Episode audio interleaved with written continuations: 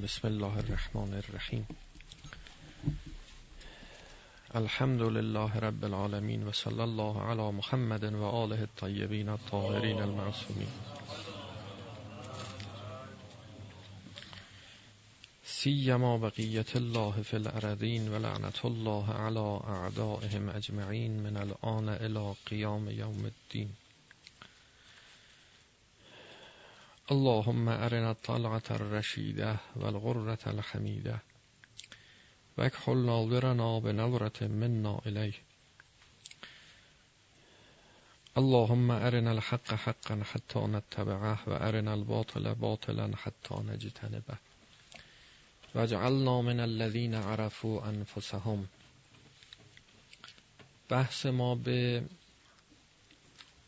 مرحله ایمان رسید و این که در حرکت اختیاری انسان به سوی هدف خودش و مقصد حقیقی تکاملیش این است که از گامهای ایمان در طی این مسیر استفاده کنه. ایمان در حقیقت قدم‌هایی است که انسان برمی‌داره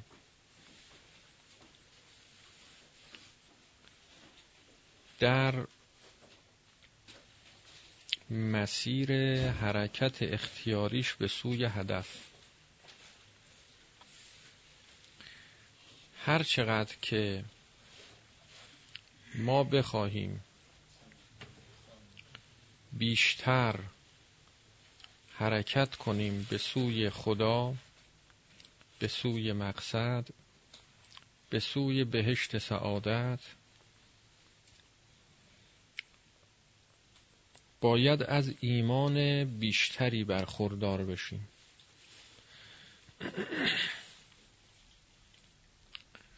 و هر چقدر که از ایمان بیشتری برخوردار شدیم،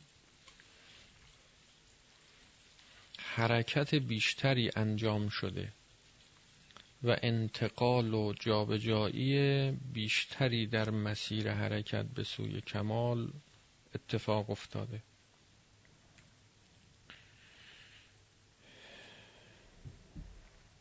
عرض شد که ایمان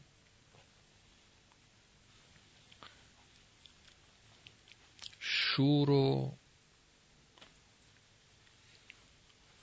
شعار و میل و شوق و حب و علاقه نیست. ایمان از مقوله معرفته.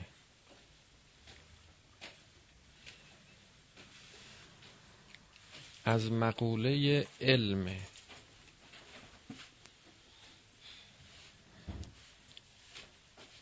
گاهی ما با عقلمون چیزی رو درک میکنیم، حقیقتی رو میفهمیم و معرفتی حاصل میکنیم. یعنی عقل ما به نور علم روشن میشه.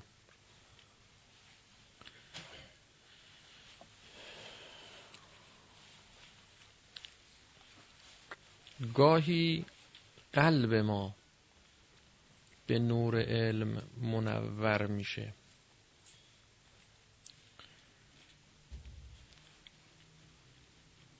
حساب قلب با عقل متفاوته. خیلی کسانی هستند که عقل دارند، یعنی قدرت تشخیص حق رو از باطل دارند، میفهمند خوب و بد رو خوب میفهمن. اما چون این فهم به مرحله قلب اونها نرسیده، به دل اونها سرایت نکرده، در مرحله باور قلبی قرار نگرفته، در مقام عمل کم میارن.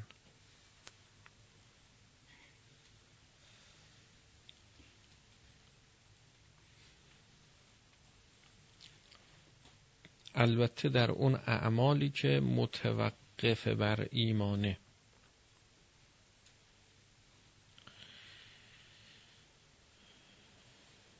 این تذکر رو اینجا داشته باشید که بعضی اعمال هست که اینها متوقف بر ایمان نیست. حالا با توجه به این که باز ایمان هم خودش مراتبی داره، درجاتی داره، این بحث ها رو خیلی نمیشه آنکارت شده و خط کشی شده و مرزبندی شده بیان کرد. اینها به مرور زمان بعد از مدتی که با این نوع از مباحث انسان انس پیدا بکنه میفهمه و حد و مرز اینها رو میشناسه.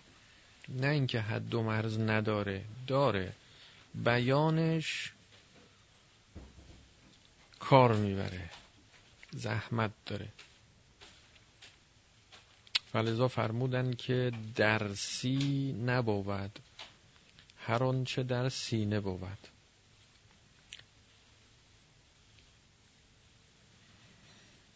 چشیدنیه، فهمیدنیه، رسیدنیه. خیلی هم خوب نیست که درسیش کنیم. هرچی در سینه هست اگر قرار شد درسی بشه، یعنی عقل تعطیل، عقل احتیاج نداره که شما به طور کلاسیک و جزء به جزء مطالب رو مستدل فلسفی عقلی دریافت کنی. نه، احتیاج نداره. فرمودند که در خانه اگر کس است یک حرف بس است. کس است یعنی عقل است. اگر کسی عقل داره یک کلمه کافیه. اگر هم عقل نداره هر چه بگویی جواب نمیده، باز هم کمه، باز هم کمه. همه استدلال‌های عالم رو هم شما برای این کسی که عقل نداره ردیف کن، فایده نداره. عقلم نوره. گاهی ما در مقام بیان این که خود عقل چیه باید کلی بحث کنیم، کلی حرف بزنیم که عقل چیه. همینجا اون کسی که نداره عقلو نداره.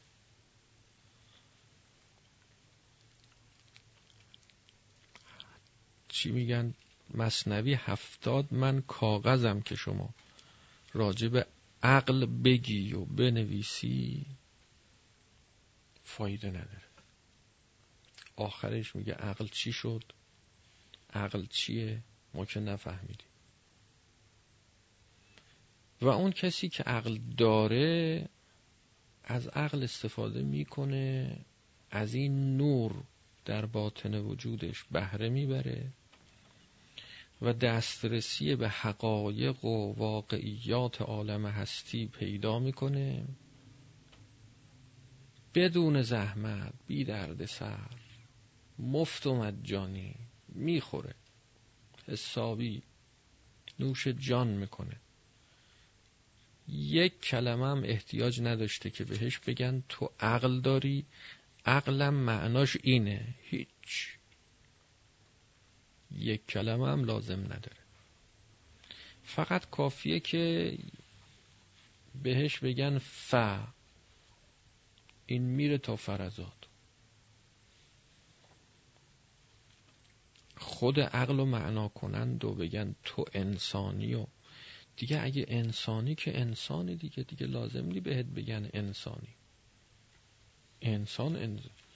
مثلا فرض بکنید به این گاوها میگن تو گاوی تا این ما بکشه یا مثلا یونجه بخوره، نه دیگه، این همین خودش دیگه میدونه که دیگه چیه، دیگه کارشو میکنه، اصلا لازم نیست که بهش بگن تو گاوی تا این مثلا رفتارهای گاوی ازش سر بزنه. انسان هم یه موجودی است که عقل رو به هر مقداری که به هر کسی دادند داره داره. همه دنیا جمع بشن و برهان اقامه کنن که تو عقل نداری، فایده نداری. این عقل داره داره میفهمه. همه عالم جمع بشن بگن تو نمیفهمی، میگه من دارم میفهمم. مثل این میمونه، همه جمع بشن بگن اینجا روشن نیست، تاریکه، میگه من دارم میبینم روشنه. چی میگین شما؟ برهان نمیخواد، استدلال نمیخواد. عقل اون قوه ادراک حقایقه، قوه ادراک حقایق که اگر اون عقل نباشه نه دیگه چشم به درد میخوره، نه گوش به درد میخوره، هیچی که از حواس شما دیگه کاربردی پیدا نمیکنه در جهت معرفت. اونه که تشخیص میده که اینی که الان چشم دید درست دید یا غلط دید، اینی که گوشت شنید واقعیت داشت یا واقعیت نداشت، اینی که شامت حس کرد لامست حس کرد. این دریافت دریافت صحیحی بود از واقعیت و عالم خارج یا دریافت صحیحی نبود. کسی که اینو داره همه عالم منکر بشن، اینجاست که فرمودن که اقرأ کتابک،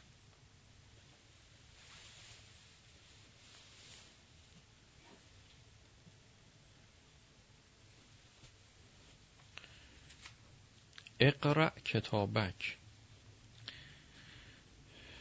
یعنی همه حقایق در درون خود شماست. وجود هر یک از ما یه قرآنه، یه قرآنه،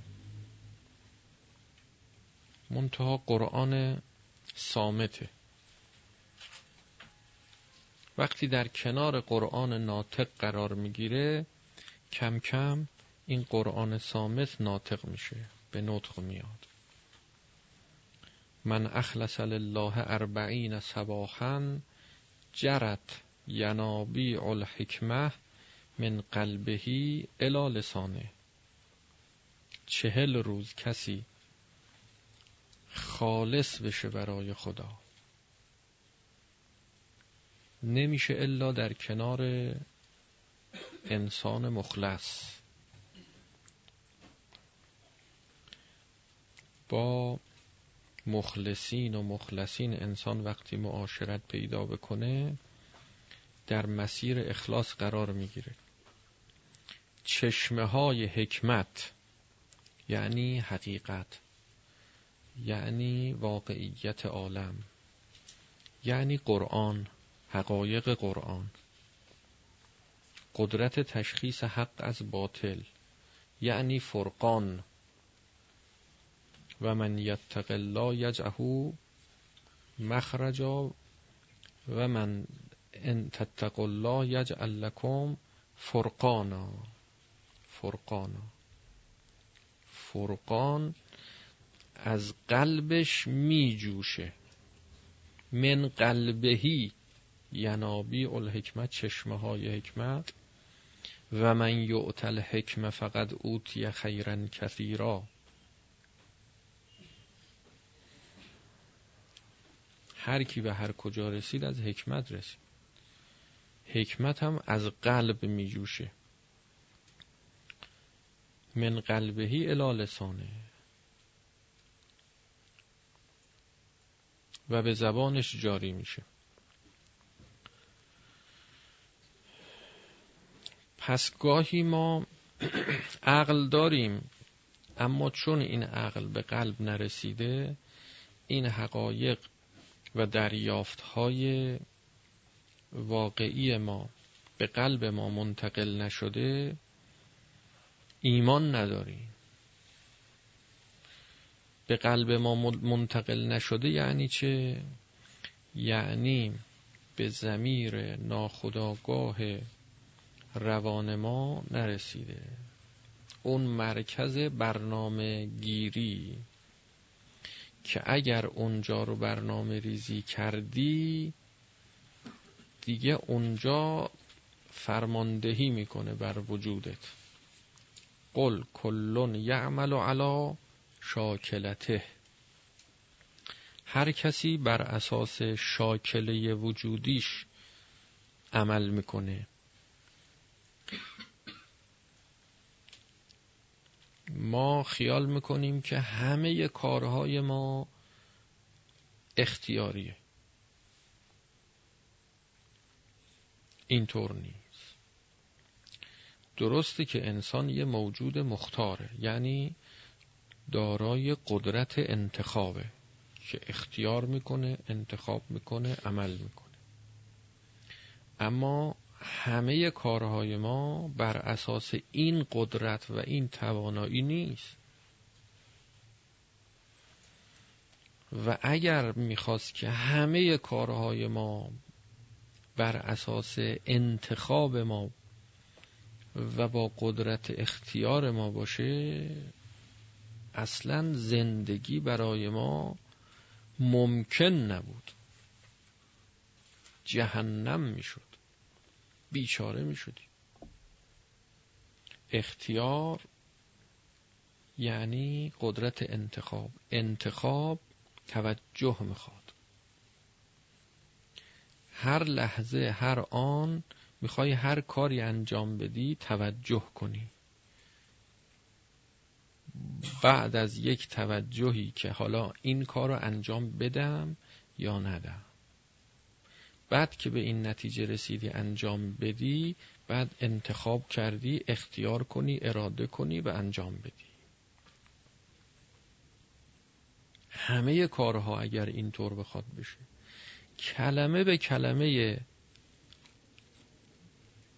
حرفهایی که در طول شبانه روز از دهان ما خارج میشه، اگر بخواد اینجور خارج بشه، تصور کنید که چه فاجعه ای رخ میده.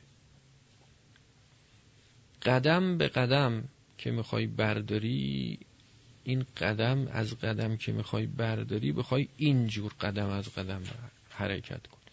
این قدم رو بردارم، بر ندارم. یه تصمیم کلی میگیری که میخوام برم فلان جا، تموم شد. با اون تصمیم دیگه راه رفتن دیگه اختیاری، دیگه ول بکنی، دیگه میری دیگه. دیگه تو هر قدم دوباره هی تصور، تصدیق. به شما عرض کنم که انتخاب، اختیار اینجوری که نیست. غذا خوردن همینطور. اینا هر کدوم مهارت‌هایی است که ما در زندگی داریم.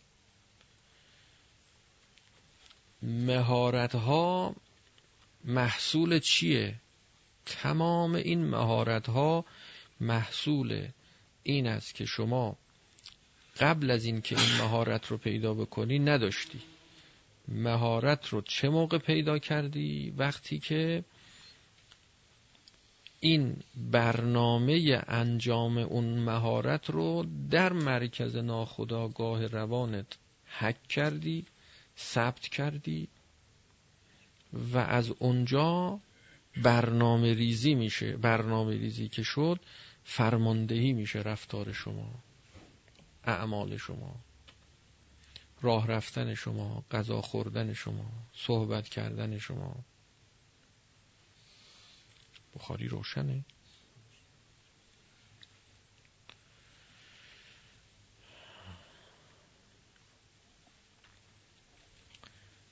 بنابراین شما بسیاری از امور عادی بر اساس عادت انجام میدید. امور عادی چرا بهش میگن؟ چون رو عادت انجام میشه، بر اساس عادت انجام میشه. خب حالا این خوبه یا بده؟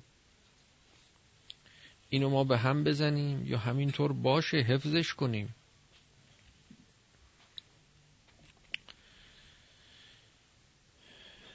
ایمان همینه که شما بدون زحمت، بدون فکر مهارت پیدا میکنی که کاری رو انجام بدی. مهارت پیدا میکنی که حتما اینجورم نیست که کاری انجام بدی. مهارت پیدا میکنی که فکر کنی. کسانی که عادت نکردن به فکر کردن، قدرت فکر کردن رو به صورت مهارت ندارن.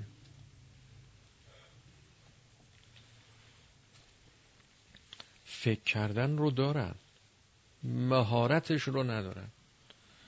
یعنی باید زحمت بکشن. میخواد یه فکری رو دنبال کنه، یه مسیری رو دنبال کنه، به یه نتیجه ای برسه. از بس کار نکشیده از این ذهنش و از قدرت تفکرش، خیلی باید زور بزنه، زحمت بکشه. اصلا نمیتونه تمرکز پیدا بکنه، نمیتونه دستبندی بکنه محفوظات و اطلاعات موجود در ذهنش رو. این معادلات ریاضی رو ما چجور حل میکنیم؟ فکر کردن مثل همینه، همون حل کردن معادله است. یه معادله مثلا فرض بکنید یه مجهولی، دو مجهولی، مجهول داره توش دیگه. شما معلومات خودت رو کنار هم میچینی، میگی معلوم مجهول کردن. مجهولات یک طرف، معلومات یک طرف، از معلوماتت مجهولاتتو به دست میاری.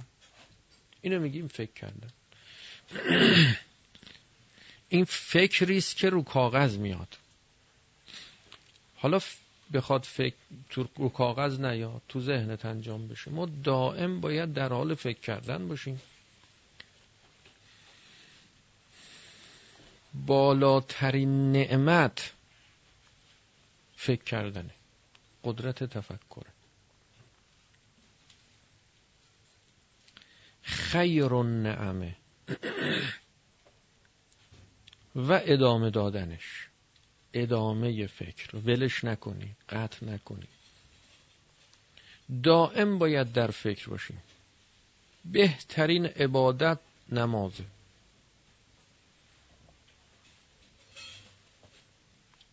نماز جای فکر کردنه.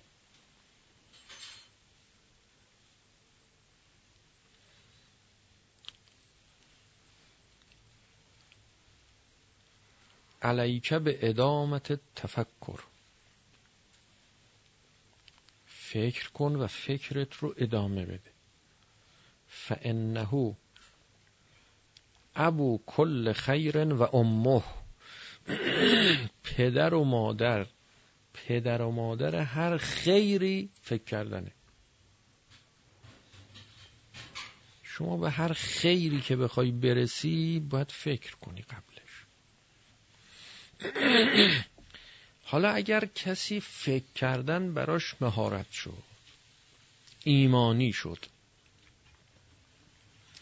عین تفکر شد، عین فکر شد، به محض اینکه مواجه میشه با یک سوالی بلا فاصله جواب تو ذهنش حاضر میشه،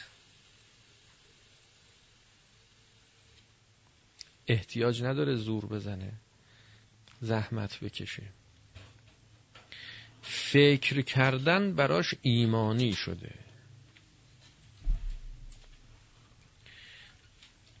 اگر شما مراجعه کنید به یه داروخانه، وقتی که یه دارویی میخوای، داروخانه چی وقتی نسخه رو نگاه میکنه این دارو رو اگر همینجور قاطی باشه اطلاعاتش تو این داروخانه، این قفسه ها طبقه بندی نباشه، همینجور شلوغ و پلوغ باشه، حالا میخواد تو این بگرده و مثلا یه کارتونی میداد قدیم به نام چی بود؟ آقای وپی آه چی؟ یه چیزی حالا همینجورا بود که یه کمد داشت خیلی شلوغ و بلوغ بود، بله، من تا اون زود پیدا میکرد. ذهنی که انسجام نداره، استقامت نداره، دستبندی نشده، اطلاعات موجود درش طبقه بندی نشده، کتابخونه ای نیست، نه کتابخونه بدون دست چیزا مثل مال ما همینجوری کتابا رو قاطی ریختن، نه طبقه بندی شده. ذهنی که اینجوریه این نمیتونه خلاصه پیدا بکنه، نمیتونه از تو این معلومات مجهول رو کشف بکنه. اما اگر نه طبقه بندی شده باشه، دسته بندی شده باشه، هر چیزی در جای خودش، طبقه خودش، قفسه خودش، سریع بلا فاصله مراجعه میکنه. منتها همین مراجعه دو قسمه، اونی که اصلا ذهنش طبقه بندی شده نیست دیگه التماس و دعا داره، دیگه این هیچ.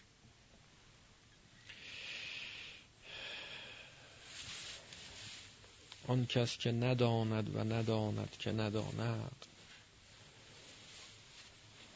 در جهل مرکب ابد و ده بماند.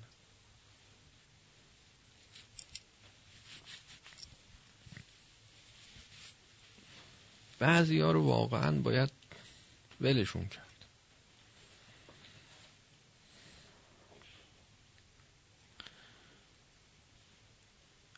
اگر کسی خودش به فکر خودش نیست، هیچ کس نمیتونه به دادش برسه، هیچ کس.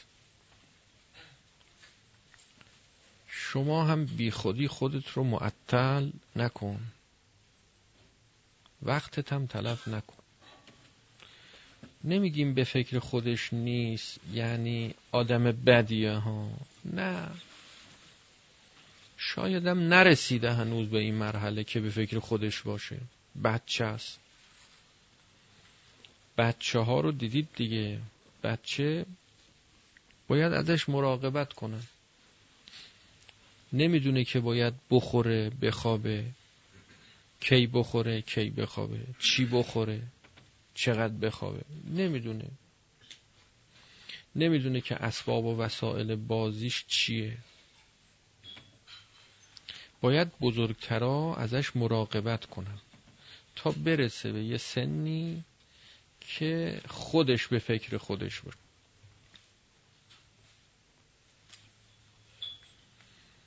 حالا اگر رسید به یه سنی که خودش به فکر خودش باشه ولی در عین حال بازم به فکر خودش نیست، خیلی زور داره، خیلی زور داره، خیلی فشار داره. یه عمری شما بخوای با یه بچه سر کار داشته باشی، تا وقتی بچه است میگی که خب این حالا بزرگ میشه رو پای خودش وای میسته دیگه، خودش به فکر خودش میشه دیگه، دیگه لازم نیست که من مراقبت کنم ازش. خوابش درست باشه، غذاش درست باشه، نمیدونم ویتامیناشو بخوره، چی چیاشو چیکار کنه، بازیش چجور باشه، مدرسش، درسش. اما اگر این بچه بزرگم شد بازم همینجور وله، اگه بهش نرسی همینجور هیچی، خودش به فکر خودش نیست. فاجعه ای اتفاق میافته. خودش دنبال تأمین نیازمندی های خودش نمیره، اصلا مریض میشه نمیره دکتر، باید ببریش. بعضی کسانی که دچار بیماری های افسردگی میشن اینا اینجوری میشن دیگه، خودشون به فکر خودشون نیستن، ول میکنن، میشینن میشینن میشینن زمین، ول میکنن. یا یکی باید به داد اینا برسه تا اینا از این مرحله بیماری، اینا بیمارن، در بیارشون.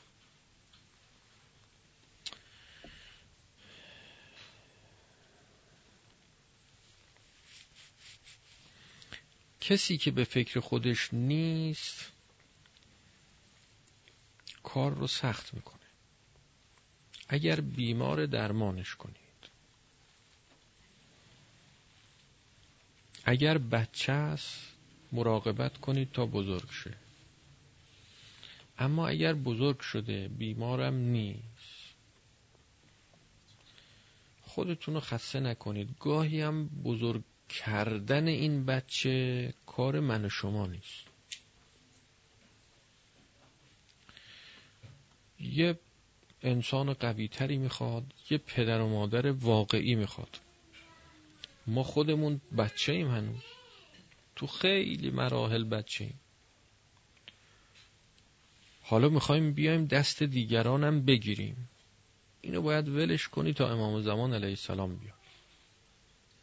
اون پدر واقعیه، اون کار پدر مادر واقعی رو میکنه که خودش میدونه چیکار کنه تا این بچه بزرگ شه.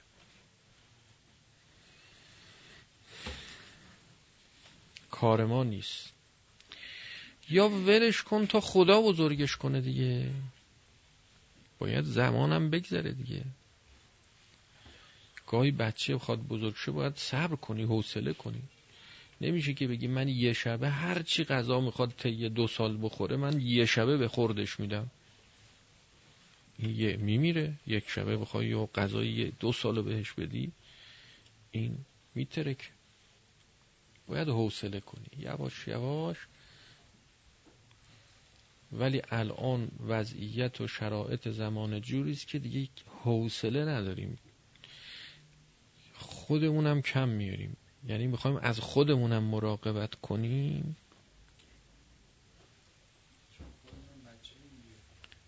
باید یه کسی به خودمون برسه.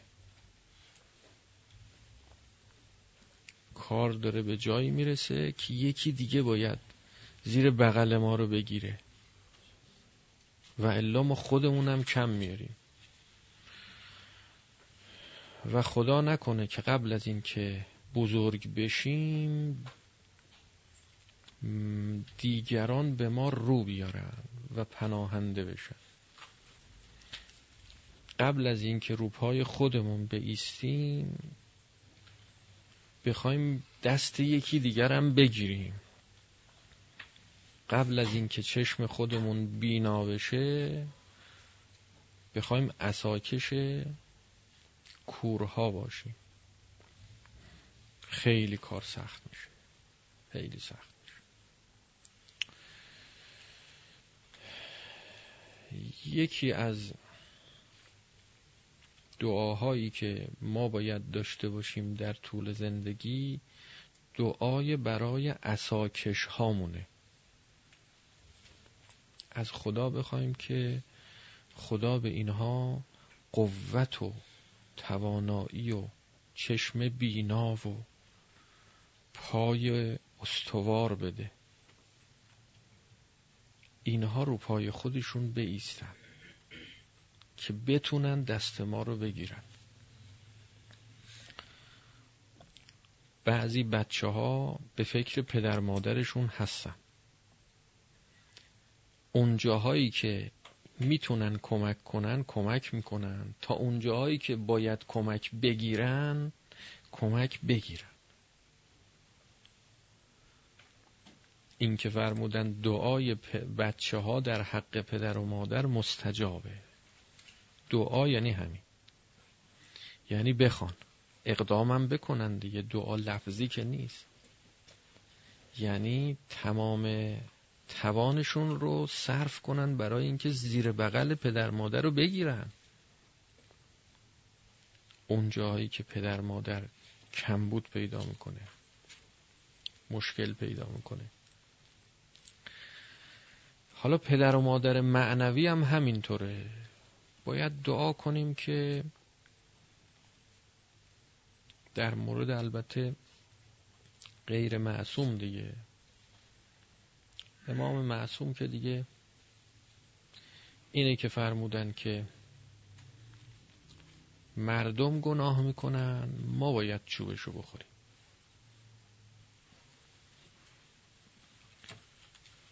امام جایگاهش اینه دیگه، مردم بد میکنن امام تاوانشو پس میده.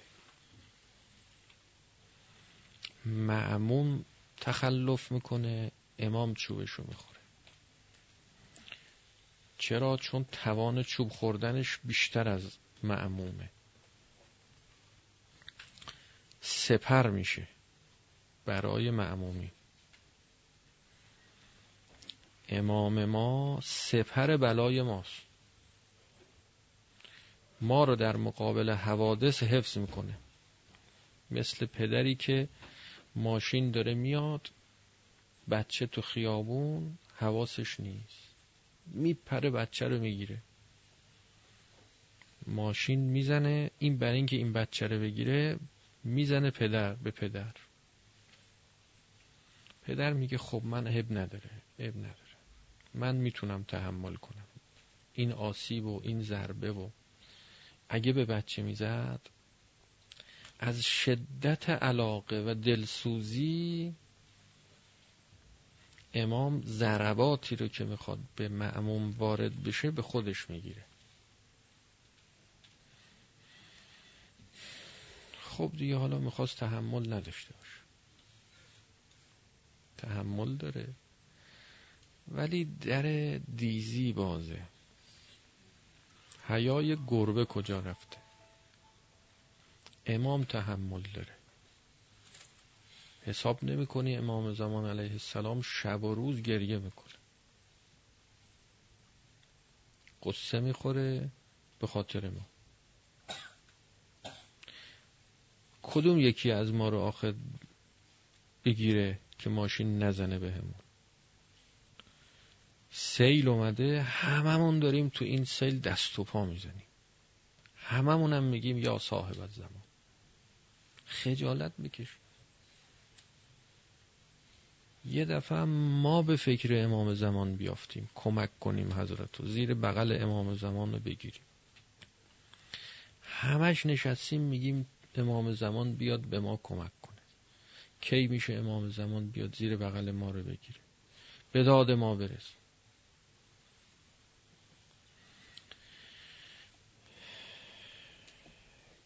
گاهی آدم فکر میکنه که مثل این که ما خیلی عقبیم، نشستیم میگیم که دیگه خودشون فرمودن که وقت مردن ما میایم به بالینتون، سرتون رو رو دامنمون میذاریم، به دادتون میرسیم. نشستیم میگیم شما خجالت نمیکشیم؟ کاری که میتونی الان انجام بدی انجام نمیدی، به امید این که ما از محبین اهل بیتیم،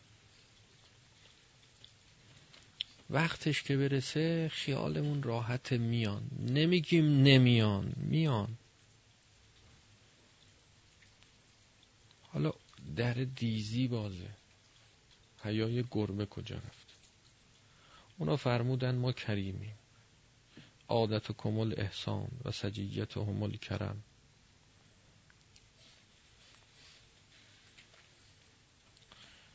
خب از این عادت و از این سجیت چی نصیب ما شده؟ لااقل دست دو نفرم ما بگیریم. کمک امام زمان، امام زمان احتیاج نداره زیر بغل خودشو بگیری، اما احتیاج داره که زیر بغل دو تای دیگر رو بگیری که کار امام زمان سبکتر شه، اما قصه امام زمان کمتر شه. روز به روزم بر قصه حضرت اضافه تر میکنیم، کم که نمی کنیم، هیچ اضافه هم میکنیم. ببینید آدم ها چقدر با هم فرق دارن.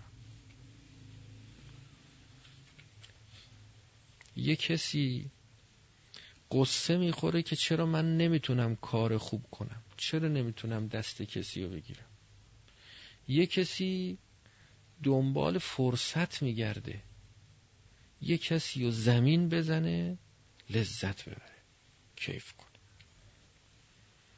وقت بعضی ها میگن که آدم های سوء انتخاب دار یعنی چی؟ چجوری میشه یه کسی سوء انتخاب داره؟ چجوری میشه؟ ما که نمیتونیم تصور. همه معلوم خوب میخوان، چیشی همه خوب میخوان. یه کسی تو کوچه داره میره میخوره زمین. افرادی که این صحنه رو میبینن دو حالت دارن. یه دسته تا میبینن این خورد زمین، اینها حالشون متغیر میشه که الان این خورد زمین اذیت شد. این یک. دوم این که در ملأ عام بود خجالت کشید، به جای اون اینام خجالت میکشن. گاهی باید به روی خودشون نیارن که ما دیدیم تو خوردی زمین.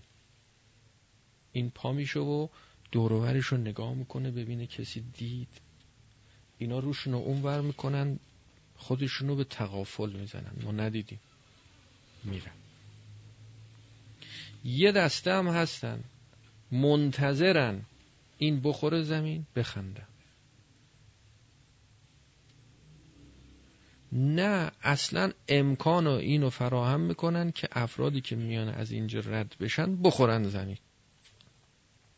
پوست موز میندازن تو راه مردم، چاه میکنن که بیافتن تو چاه.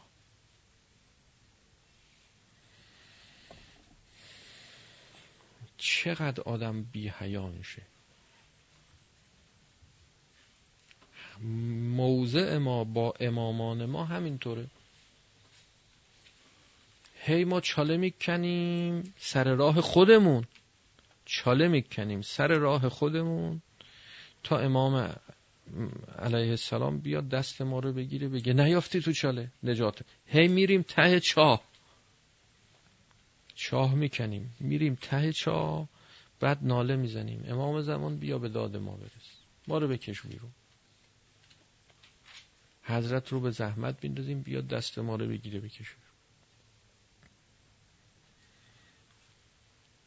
یه دم نه، هر چی چاله میکنن دیگران میرن پر میکنن، میرن پر میکنن که کسی نیافته تو این چاله، زحمت درست نشه واسه ما، کار حضرت سبکش.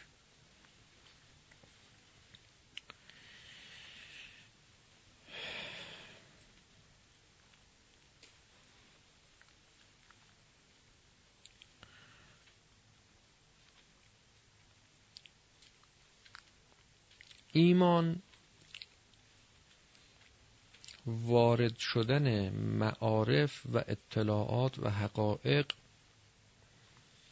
به اون مرکز فرمانگیریه که اگر فرمان گرفت برنامه گرفت، برنامه میده و فرمان میده. دیگه احتیاج نداره زحمت بکشی، زور بزنی، خودش اتوماتیکوار رو حساب کار میکنه. کارشو انجام میده، تا شما چه برنامه ای داده باشید. اگر برنامه صحیح و درستی بدی درست عمل میکنه، برنامه نادرست بدی نادرست عمل میکنه. فلذا فرمودن که محشور با انسانهای ناباب و افراد ناباب نباشید، حشر و نشرتون رو با انسانهای الهی، آدمای خوب، چون اون مرکز فرمان پذیری در وجود شما، این مرکز فعاله، در حال برنامه گیریه، مثل یه کامپیوتری که مرکز برنامه گیریش بازه، هر کسی بیاد بنشینه میتونه برنامه بده. بعضی کامپیوترها قفل میذارن، نمیتونی شما واردش بشی. بعضی سیدی ها رو قفل میذارن، نمیتونی واردش بشی. اما بعضی ها نه، بازه. همه ما اون مرکز برنامه پذیریمون بازه. البته درجه باز و بسته بودنش متفاوت هست، تو حالات مختلف، تو شرایط مختلف کم و زیاد داره. گاهی خیلی بازه، شرایط حساس زندگی اینطوره، تو شرایط ویژه که آدم در فشار و مصیبت و سختی هاست و یه مصیبت بزرگی به انسان وارد شده، این برنامه باز میشه، آماده این است که بهش حرف بزنن، نصیحتش کنن، موعظه، هر چی بگن میره و در اعماق وجودش مینشینه. اون لحظات، اون زمانها باید انسان پیش انسانهای الهی بره، پیش آدمای حسابی بره، حرفای حسابی بشنوه.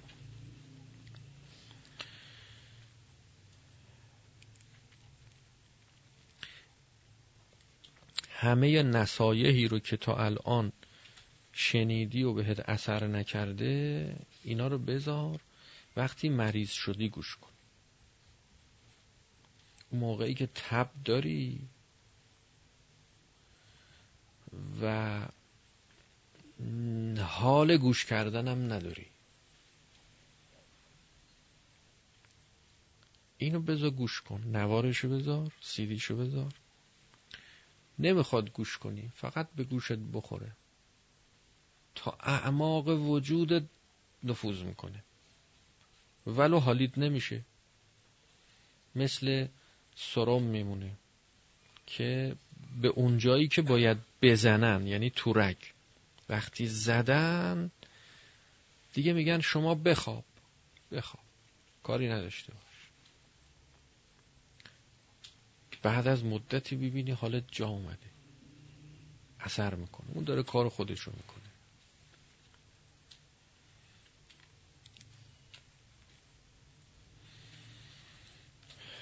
درست برنامه ریزی کنید، اون مرکز رو درست برنامه ریزی، اول اون مرکز رو پیدا کنید، این خیلی مهمه. این مرکزی که اسمش قلبه، به فارسی میگیم دل. دل غیر از شکمه ها میگیم دل گنده است، این دل غیر از اون دل.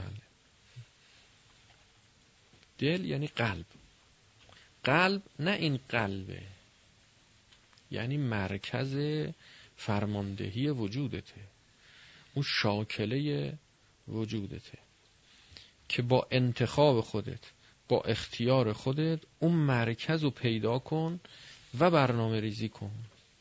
اون مرکز رو در اختیار انسان الهی قرار بده، در اختیار انسانهایی که دهان پاک دارن. نفس اینها تحت کنترل اینهاست، نفس تسلیم دارن، نفس چموش ندارن. خیلی سخته که برنامه‌ای که از دهان ناپاک وارد شده در مرکز ناخودآگاه روان شما این برنامه رو پاک کنی. پاک کردنش زحمت داره.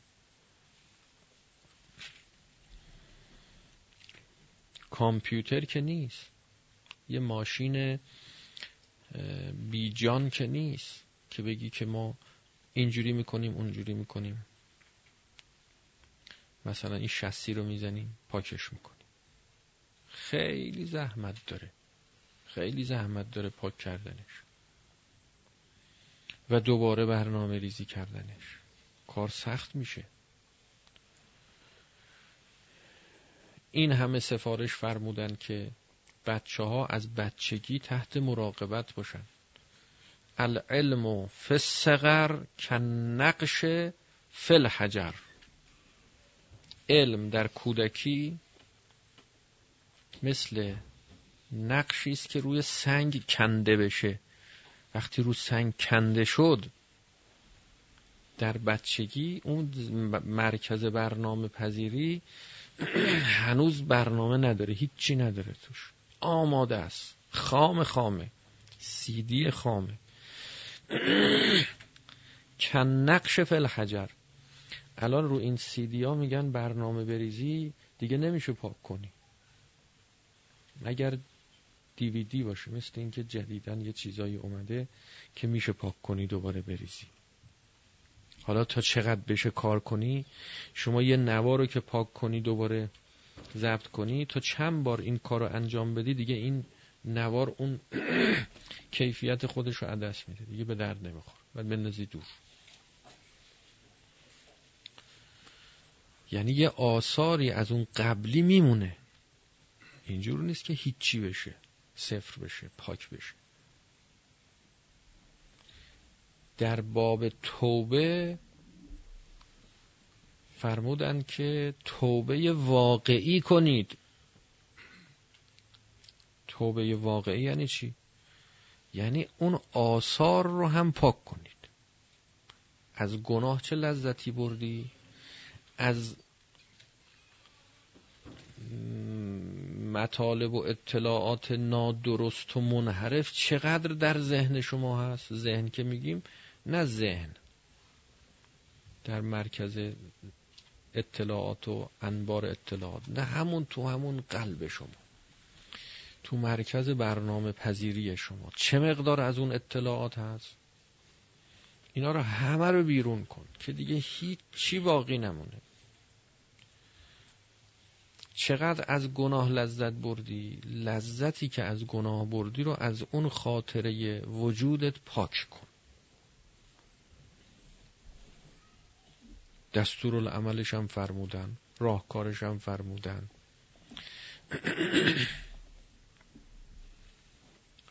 که چی کار کن، که چجوری عمل کن. ریاضت میخواد، زحمت داره.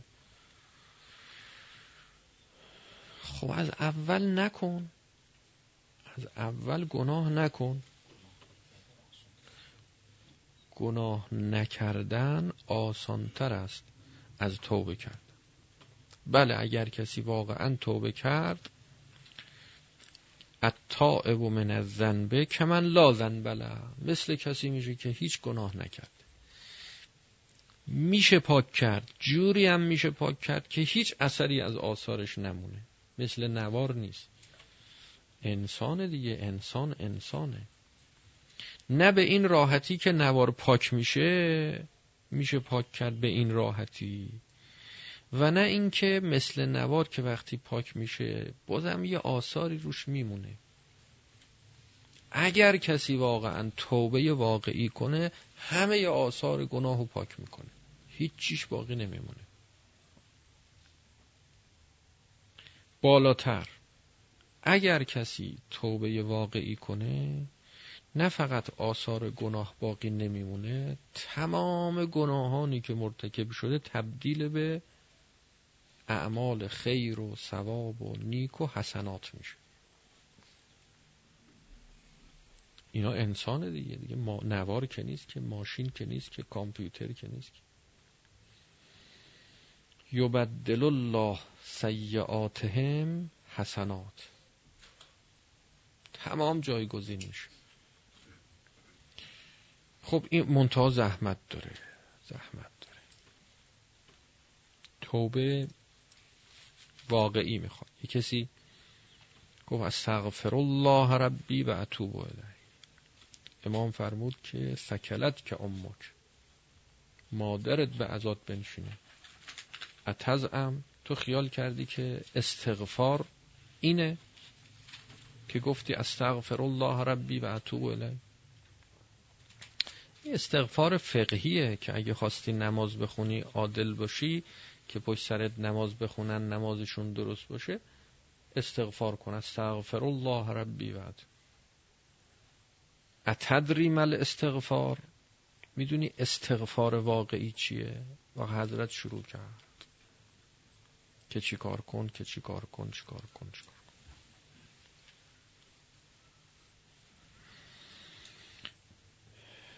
اطلاعاتی که در این مرکز برنامه پذیری شما ثبت میکنی چند قسمی، چند دسته است. یه دسته از این اطلاعات اطلاعاتی است که شما از بیرون وارد میکنی. یه دسته از این اطلاعات اطلاعاتی است که از درون گرفته شده، یعنی مربوط به خود شماست، مربوط به خودشناسیه.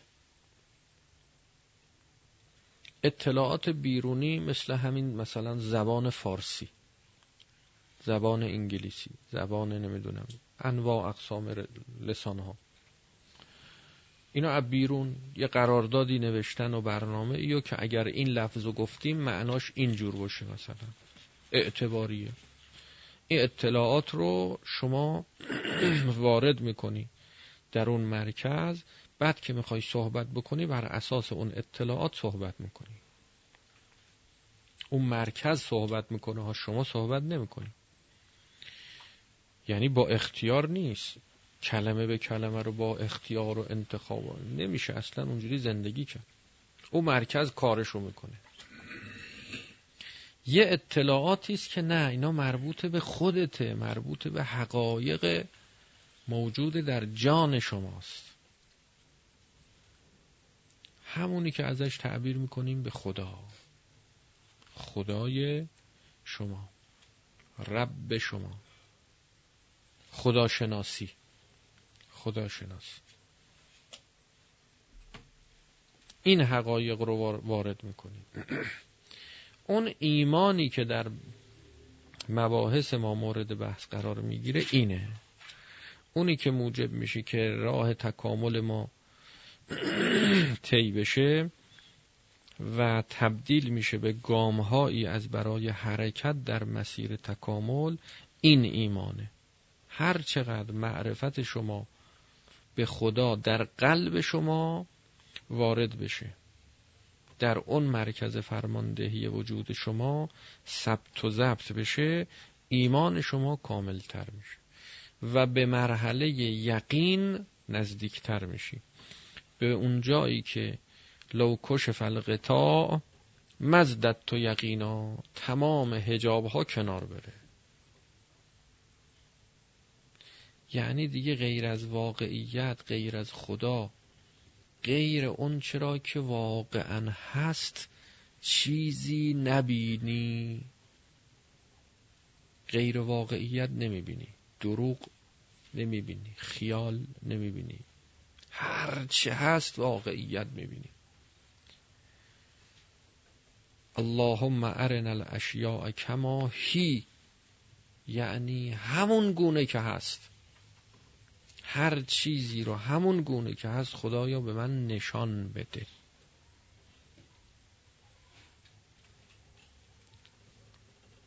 عقل کارش اینه که هر چیزی رو همون گونه که هست نشونت میده. ایمان اینو گسترشش میده در تمام آنات، در تمام لحظات، در تمام مکانها، در تمام زمانها، که یک آن غفلت از این نداشته باشی. کاری میکنه که دیگه نمیتونی دیگه غیر از این ببینی، با این دید میبینی، همه ی عالم رو با دید خدایی میبینی.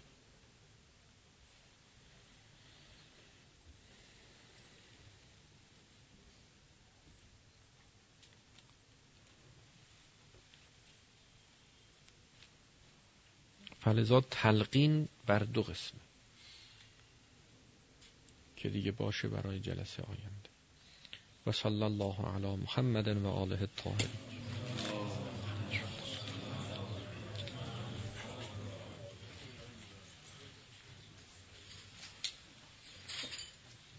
شما هم گرمتونه؟ نه